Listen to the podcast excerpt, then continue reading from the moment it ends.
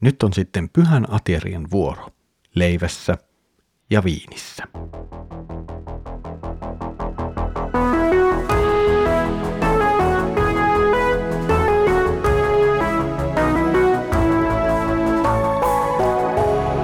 Kirjoitusten pauloissa. Tervetuloa taas mukaan Kirjoitusten pauloissa Raamattu-podcastin pariin. Minä olen Mikko ja katselen teidän kanssa nyt yhdessä Markuksen evankeliumia. Kiva, että olet tullut taas mukaan. Tein tätä nauhoitusta nyt tällä kertaa taas takaisin kotona Saksassa. Tein tuossa parin viikon reissun etuaasiaan ja tapailin siellä seurakuntalaisia ja auttelin vähän muissakin asioissa, mutta nyt olen sitten takaisin taas täällä läntisessä Saksassa nauhoittelemassa ja tekemässä näitä podcast-jaksoja. Edellisellä kerralla kuulimme, miten Jeesus kertoo yhden opetuslapsesta kavaltavan hänet ja miten Jeesus suostuu tähän täysin vapaaehtoisesti. Tänään jatkamme tuon saman aterian tapahtumia hivenen toisesta kohtaa.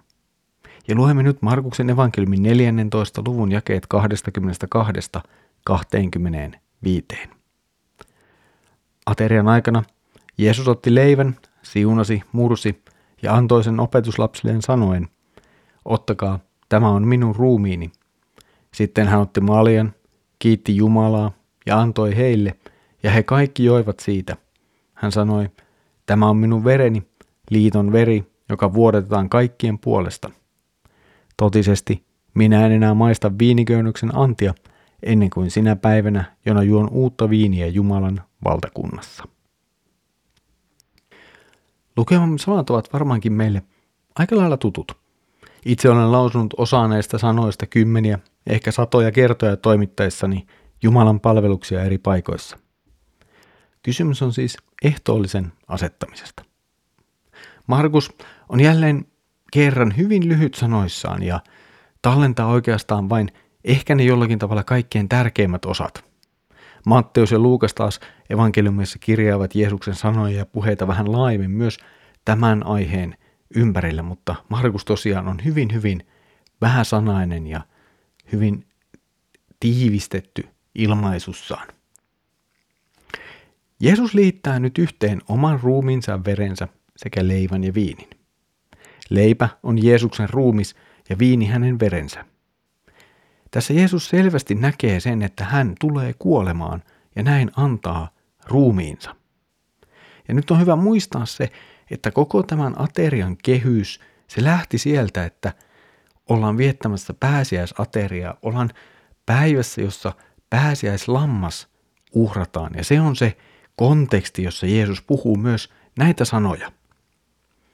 Nyt kun siis Jeesus tulee kuolemaan tai hän näkee oman kuolemansa, niin hän jollakin tavalla korvaa normaalisti aterialla tarjotun pääsiäislampaan omalla ruumiillaan, joka annetaan nyt toisten puolesta. Jeesuksen ruumis on siis uhri, aivan kuten pääsiäislammaskin.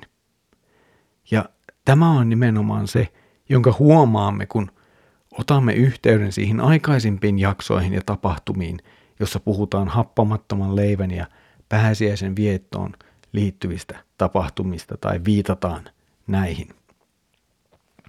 Mutta silti tässä on nyt jotakin enemmän kuin normaalissa pääsiäisateriassa. Nimittäin se, että nyt ei uhrata esikuvaa, nyt ei uhrata lammasta, nyt uhri on Jumalan poika itse. Ja näin syntyy siis uusi ateria, jota ei ole vietetty koskaan aikaisemmin. Sen esikuva on toki ollut jo vanhassa liitossa, lampaiden ja muiden uhraamisessa, mutta nyt, nyt on paikalla jotain uutta. Nyt on paikalla Jumalan poika, joka uhraa itsensä ja antaa tuosta uhrista leivän ja viinin. Uhrista on toki luonnollisesti vuodatettu myös verta. Vanhan testamentin käytännössä tämä veri on aina tuotu uhripaikkaan ja sieltä se kaadetaan tai valutetaan syntien edestä. Nyt Jeesus sanoi, että tämä veri, joka on siis uhriveri, on hänen oma verensä ja se on liiton veri, joka vuodatetaan kaikkien puolesta. Jeesuksen vuodetussa veressä on siis liitto, joka tarjotaan vastaanotettavaksi. Tämä liitto perustuu Jumalan pojan kuolemaan syntien tähden ja siitä seuraavaan syntien anteeksiantamukseen ja sovintoon Jumalan kanssa. Jeesus tarjoaa siis syötäväksi ja juotavaksi itsensä ja hänessä olevan syntien anteeksi antamuksen.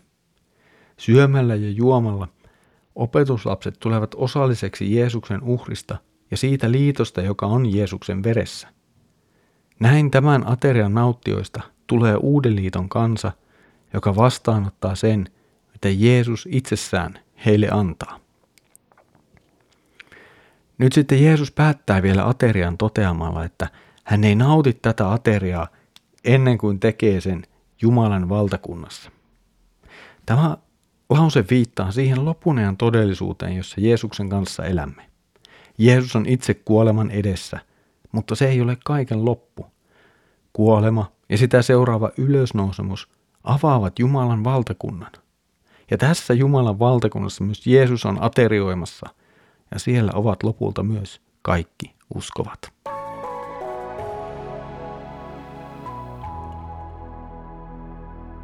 Kun pastori on kiittänyt ja koko seurakunta on hyväksynyt kiitoksen, diakonia työntekijät antavat jokaiselle läsnäolijalle annoksen vihittyä leipää, viiniä ja vettä.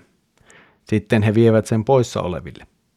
Tätä ruokaa kutsumme eukaristiaksi, josta ei saa ottaa osaa kukaan muu kuin se, joka uskoo, että opettamamme asiat ovat totta, ja joka on vastaanottanut pesun syntien anteeksi antamiseksi ja uudesti syntymiseksi, ja joka elää Kristuksen meille antaman tien mukaan.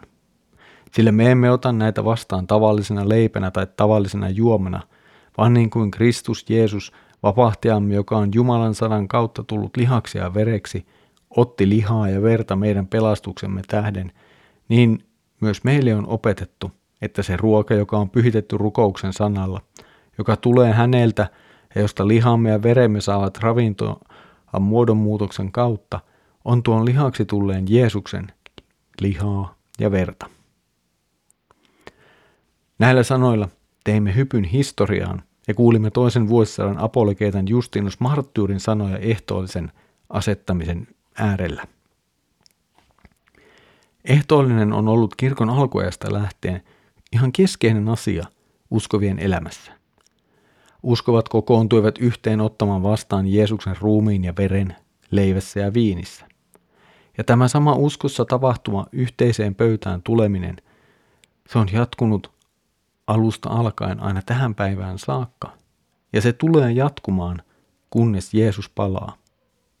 Meille uskovina ehtoollinen on mitä suurin Jumalan lahja – me saamme tulla pöytään, jossa meille oikeasti jaetaan Kristuksen ruumis ja veri leivässä ja viinissä meidän syntiemme anteeksi antamiseksi.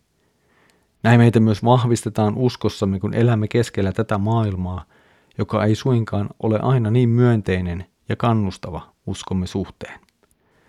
Ja mitä vaikeammaksi elämämme käy, sitä tärkeämmäksi olen saanut huomata tulevan niin ne upeat sanat, jotka kuulemme ehtoollisen luona – eli sinun puolestasi annettu, sinun puolestasi vuodatettu.